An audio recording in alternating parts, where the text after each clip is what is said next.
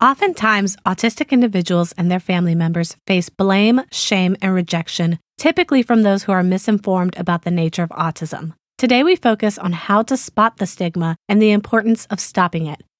Welcome to Embracing Autism, a podcast for parents of autistic children seeking advice and support while spreading awareness and acceptance of autism spectrum disorder.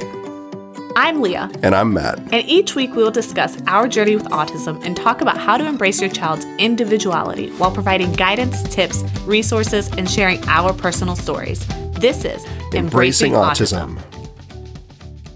Woo! So it is Autism Acceptance Month, and this is an important topic. I was gonna say we're like half we're like halfway through it. Like we're cruising right through halfway through the month, we are specifically targeting topics that we think are really closely related to the acceptance piece of Autism Acceptance Month. Today's episode is about stopping the stigma. Stigma is basically just like the negative thoughts and actions towards either parents of autistic kids or autistic adults or children themselves in society and culture. That's kind of a really brief summary of what it means. We have certainly experienced it.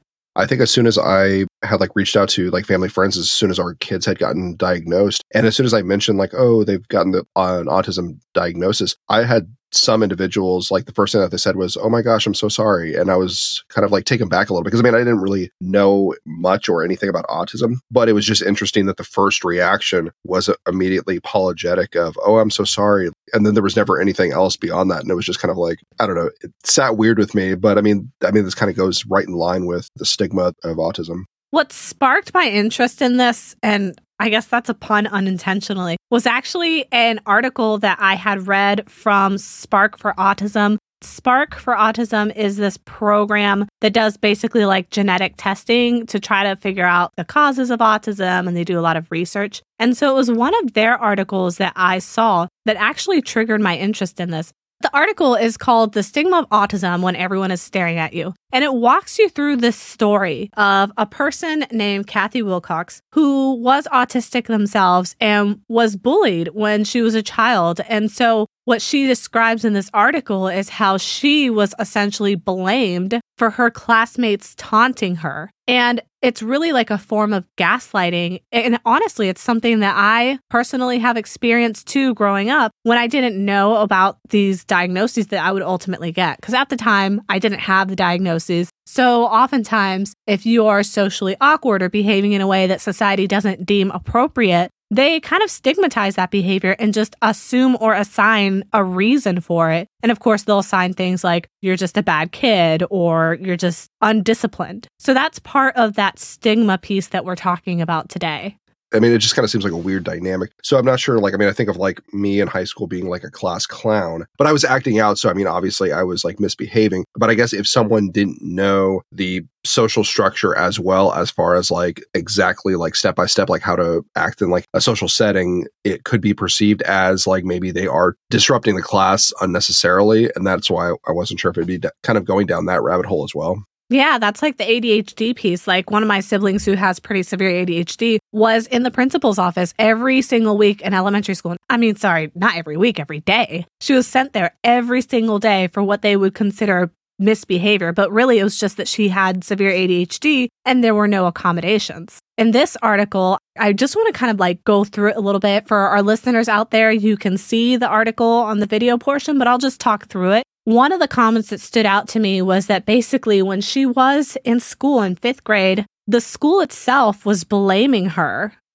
to her face essentially for her being bullied. So she was being taunted by classmates and she was being bullied by classmates. And she says that the guidance counselor told her parents that she should see that as constructive criticism and that she should then try to fit in better. When I read that, I was like, I need to talk about this because this is so frustrating. And you would think that this is in the past, but is not. This this sort of behavior still happens today in schools. Gosh, you kind of shake your head sometimes where it's just kind of like the terrible advice or terrible things that are said to the parents. Because, I mean, at the same time, I'm sure that the parents were also receiving blame as well for what they believe that they should have been taught younger years or something. So, I mean, I'm sure it doesn't just stop with the daughter. I'm sure like there's also like blame that's kind of pushed to the parents as well. Yeah, actually, it's funny that you say that because, like, as the article goes, it says that decades later, so she was in fifth grade, so decades later now, it says that this time she's an adult, she has her own kid. She now faces blame and rejection again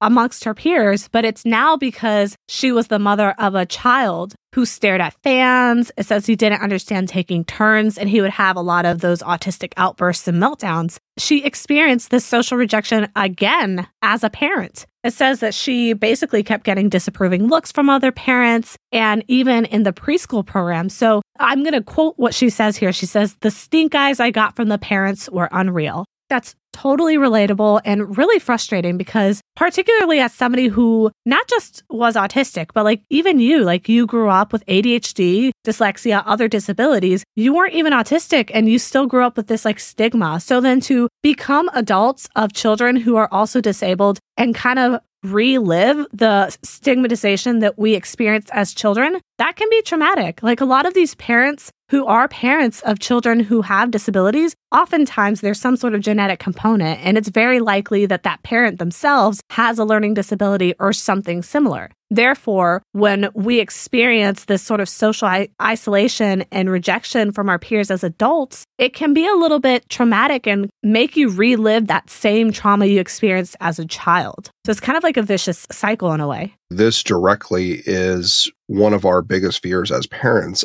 either the bullying or just kind of the not really feeling like accepted as part of the community, whether that's in, I mean, our kids' case, preschool or as they get older uh, through regular school. I mean, I think that's the one thing that really keeps me up most nights uh, when we're kind of just thinking of different situations for the future of how things will happen, how our parenting will differ as the years go by. Because I mean, I always hear the stories where it's like a kid invites everyone in their class to a birthday party, but then no one shows up. And I can very easily see potentially like our kids being that case study essentially. Like, I mean, I like to believe that they are like making friends and being welcomed into like the social groups at school. You never really know. I mean, it's always kind of what the teacher is telling you. So you're always kind of up in the air like, are they genuinely like fitting into the social settings where they are kind of a valued member and they are seen kind of as a peer, or are they being neglected and you're just not aware to what the situation truly is? So I feel like for me as a parent, I feel like that is kind of the worrisome factor that kind of plays in where I'm hoping that my kids aren't just isolated, just off alone on their own. Yeah, and the particular problem surrounding that with autism is it's very likely and probable that your child is not going to be able to tell you if they're experiencing any sort of bullying or isolation at school. They're likely either nonverbal or minimally verbal or just have communication difficulties or there's a lot of autistic kids who just don't understand the social implications of bullying. Like they don't even know or recognize that they're being bullied. They genuinely think that when some kid is making a joke, that that kid is actually trying to be their friend and be funny with them. And they don't recognize that they're actually being laughed at. And so that's part of that. Like you can't quite rely on what you hear from your kid or even the school. So it does make this really tricky. Well, even the concept of like sarcasm, like, I mean, that's a very questionable social interaction as well. Granted, our kids are super young. So as far as sarcasm, that's a little bit beyond what they're. Uh, I don't know. Our oldest one, she's got some sass and sarcasm. but that's, that's her projecting it outward. But I'm, I'm thinking like if someone were yeah. to use sarcasm to her right. very subtly, I don't think that she would necessarily pick up that they're not being truthful to what they're saying, that they're doing it as kind of like a joke or just being facetious. So I do worry about that as well, that it's being misperceived that they're potentially is a friend, but the friend is kind of like mocking them or like making fun of them, and they might not even know. Yeah, there's so many issues with stigma. It impacts and touches so many facets of culture, society, and these families. Like, for instance, because of the stigma of autism, depending where you are, there's some cultures where it's like really considered taboo and you're completely ostracized from society if your child is considered autistic. I mean, there's places to this day that believe that if your child is autistic, it means they're like demonically possessed. So there's definitely a variety of different types of takes on the stigma, but there's stigma pretty much everywhere. Even here in the United States, there's a stigma. What we tend to see here, I guess what you would call the more first world version of the stigma, is more how our society or culture views autism as a source of disappointment or annoyance or shame. If you are bringing your kid to the playground and they're autistic and another family member's there with their kid, they might see your kid stimming or vocalizing and get annoyed. They might get frustrated. They'll pull their kid away from yours because they think that it might be contagious. That's stigma that we actually experience here in America, where we are, you know, a first world country. You would think that we would be beyond that, especially with all our medical knowledge and advancements. But culturally speaking, I don't feel like we are there yet. And I think that's also just the awareness to what autism really is, or obviously we're able to recognize it better now than when we found out about the diagnosis. But had we not found out about a diagnosis and we didn't get our kids diagnosed, I would probably fall into the category of if I see a kid screaming, yelling, throwing themselves on the ground at the playground, I'd probably be guilty of being the parent where I kind of tell my kids, oh, maybe like stay away. Like, I'm not really sure like what's going on there. It might just be that kid is throwing a tantrum because they want chicken nuggets and ice cream or something. So I, I guess I would probably be guilty because I just didn't know. And I mean, I guess living in the ignorant mindset of there are other things at play. It's not always a fault of like the parents. It's not a fault of the child. Sometimes there's no fault to be had. It's just the situation that is. I mean, you, you can't really fault anyone as far as like a meltdown or a sensory overload or anything along those lines. So until there's more like awareness, there is still that worrisome mindset of other parents where it's like, oh, maybe like distance ourselves so you don't pick up any of those behaviors where it's not necessarily a behavior that they would pick up anyway. So that's just my take on it. It's kind of like the modern day version of like a leper, like what people would think that leprosy was contagious, but it's actually not. So they would totally isolate those people and they become the pariah. So sometimes that happens in today's society. I really wanted to pick up this line from this article here where it says that the shame and isolation experienced by people with autism and their families is similar to that experienced by other groups whose differences set them apart. But autism has some unique characteristics that have created almost the perfect storm for rejection, according to researchers. I thought that was a really interesting line because it's true. Because of the specific behavioral and social problems associated with autism, it makes it even harder for those who are on the spectrum to really navigate those conversations compared to, say, somebody with a physical disability or something like that. For example, the behavioral aspect of autism. There's a lot of behaviors that society would see as either alarming, frightening, or threatening. So, like the self injurious behavior, when you see an autistic person in a meltdown and you see them beating their heads, or you see them like really hurting themselves, or charging at other people and trying to strangle them, like that is something that is very alarming and frightening for people who don't understand autism. And if you have a child who is male, grown, and big, I mean, this even frightens parents. So, it makes sense that society who's uninformed would also be frightened by it. But unfortunately, that adds to that stigma and it adds to the isolation that autistic people and families ultimately experience the article, I mean, makes sense if you think about, okay, different groups. So you could have a different group where it's someone of a different background, maybe a different culture. So someone who grew up in a different country. Sure, they have a different life experience, but you're still able to find commonality and have the conversations to try and figure out, okay, where is this person coming from? And you can kind of see some of the similarities because various things are universal where it's kind of across the board. So you might be able to find some commonality among those and also other physical disabilities. Unless you're having a specific conversation about that specific disability with that person, it likely wouldn't come up too much in conversation. I'm just thinking back to uh, when I was in college and one of my friends just had one arm. It really didn't impact much of anything. Occasionally he would make a joke about it and then we'd laugh and then like move on with every other conversation. But it, it really didn't impact any other aspect of conversation, us playing sports, doing anything. It didn't have any impact on it because it was irrelevant. But if you are struggling with the social component, which is the link between other individuals, then I can see why that would be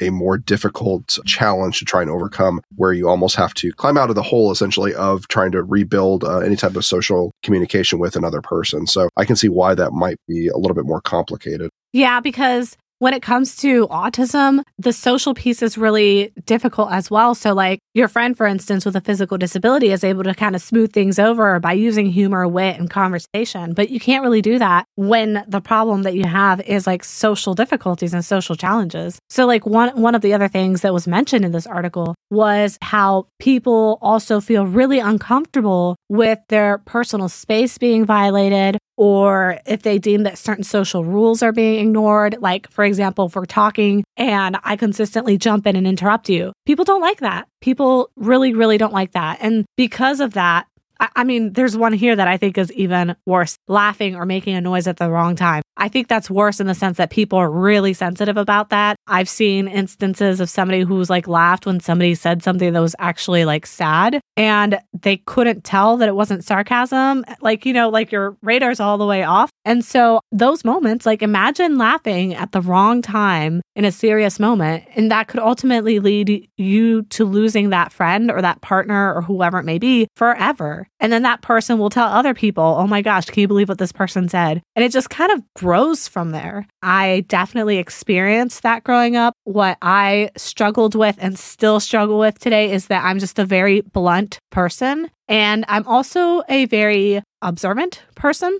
I am always observing social interactions because as an autistic, you really kind of have to to survive. So I learned that growing up. And I'm able to pick up on some things that most people don't pick up on. And so whenever I try to kind of use those in social situations, people don't like that. Like people are really put off by it because it's kind of eerie to them. Like I don't really understand why. I think neurotypicals like having kind of like what I consider fake conversations where nobody addresses the elephant in the room and I find that awkward. I'm like, there's an elephant in the room. Why are we not talking about it? This is weird. I don't get it. But it's like a big faux pas to bring up the elephant in the room. And I have learned that the hard way. And that has resulted in me getting stigmatized growing up all the time.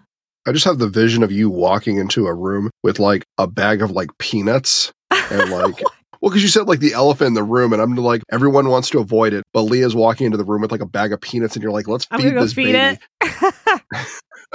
well, you want to you want to discuss the elephant in the room, so clearly you want to engage with the elephant. So you want to feed the elephant, so it like engages in the conversation, I suppose. Yeah. The point hmm. that is really important about other people judging you and stigmatizing you as a parent when you're raising your child and they're experiencing these behaviors is that the behavior itself is not the only thing being judged. It's the parents being judged as well. You'll get the people who think you're a helicopter parent. You'll get the people who think that you are a lazy parent, that you just don't feel like, you know, disciplining your child. Or they might just assume that your child themselves has some sort of negative quality. Like they might think that they're just a defiant child or a stubborn child or whatever it may be. But almost never do people assume the best. I don't know if you've noticed that, but people like human nature tends to be to assume the worst. And so I've never had somebody come up to me and just assume, oh, hey, I think your kid's probably struggling with some big emotions right now. Like that just doesn't happen. It's usually just like, wow, look at you. Like get your kid under control. So that I thought was kind of interesting. Yeah, I find that people usually assume that they're smarter than they really are. So therefore, they, I mean, being totally honest, that's there, not a jab at um, me, right?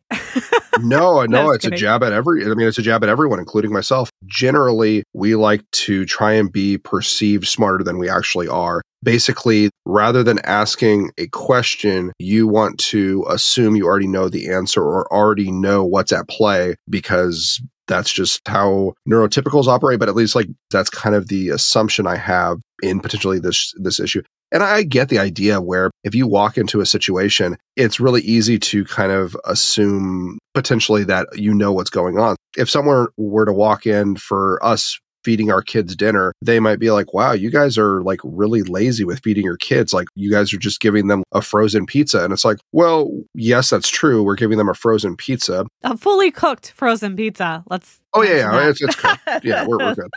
But, but I mean, like, the reason, sure, it's like one of the main food groups that our kids eat. We also tried to feed them two or three other meals right before that, and all those got shot down. So it's like we kind of have like our meal of last resort, if you call it, where it's like the final thing. Like, okay, if you eat this, hopefully it'll last you to the next day, and then we can kind of start this whole thing over again. So, I mean, I think that if you just catch the last half of it, people seeing like, oh, wow, a family's just feeding their kids just like pizza and calling it a day. It's like, well, there's other things that are going along. Like, we're trying to find other ways to kind of get things situated. Yeah, one of the ones that really gets to me is when people call out our food waste. That bothers me because, like, our kids will not eat mostly anything really. So, we're always trying to accommodate them with whatever we can to get them to eat. And so, that often means we have to try a couple different things. We might use snacks instead of full on course meals. And we have to go through different options before we'll find something that they're willing to eat. And because of that,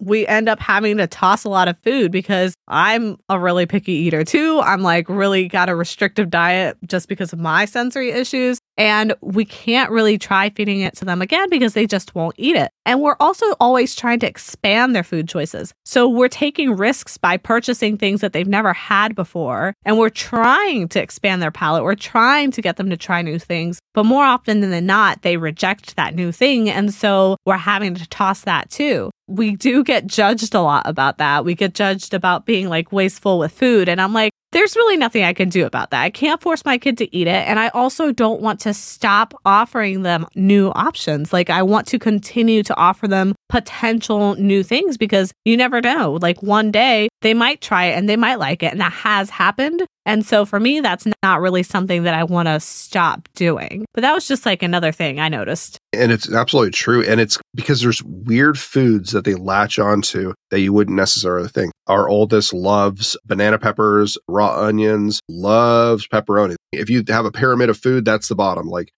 like just pepperoni is the bottom. That's the base. But it's like she's she's four. I'm not really sure a lot of four year olds that are all about banana peppers, raw onions, and pepperoni. Like she insists on her pizza. And you think like most young kids, I feel like kind of resort to just kind of like a cheese pizza. But I don't know how we ever got her to try pepperoni. I mean, just trial and error. And same thing with all the other things that she loves. One day she decides to try it and then she's obsessed with it. So we try a few different things, but sometimes we're successful and most of the time we're not. But I guess you have to keep trying. Otherwise, you're basically just eating the same, same thing every day. And to get back to the article real quick before we start wrapping up, one of the things that I wanted to pull out from this was that both parents and autistic adults are essentially on the same page in terms of feeling that stigma. And both of them have reported to the researchers that their biggest struggle is really having to deal with the weight of social disapproval, exclusion, stereotypes, and judgment. I mean, I don't know about you guys listening, but I personally have experienced all four of those. And I do feel like it is a very real problem a very real struggle. One of the things that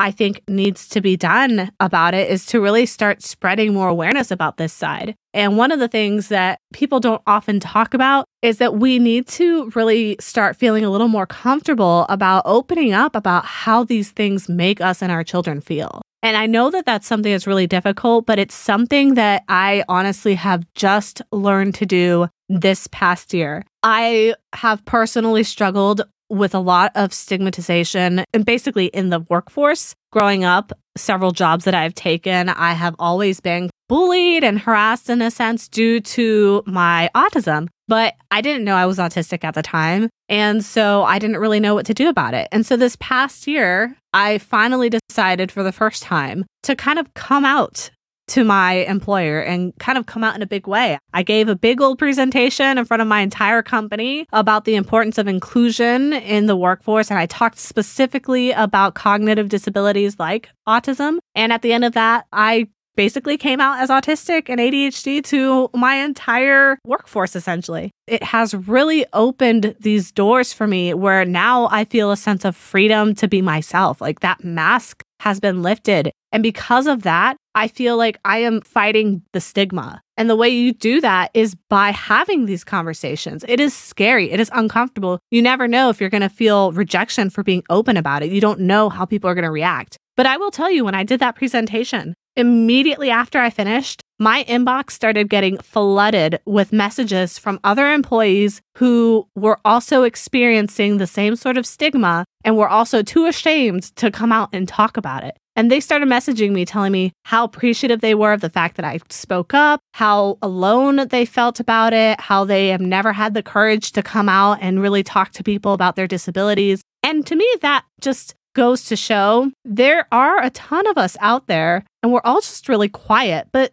nothing bad happened from this. Like, if anything, me coming out to my company really turned things around for me. Like, people started to consider my disability a little bit more when it came to meetings or considered it a little bit more when it came to communicating with me. And now I feel comfortable to push back when I feel like something that they're saying or doing is not clear or I need a little bit more feedback, etc. So I think the first step and the ultimate most important step to fighting stigma is to be able to talk about it. We need to be able to talk about it. We need to be able to have the courage to tell the public and tell people what the stigma is, that it exists, how it impacts us as autistic adults, how it impacts us as parents, and how it's impacting our children. Without talking about it, we can't even begin to make any sort of changes to address it. We raise a good point. I think definitely the having the conversation because how many times do we come across someone randomly and then they're statement to us is, oh, my nephew, my cousin, my whoever is autistic.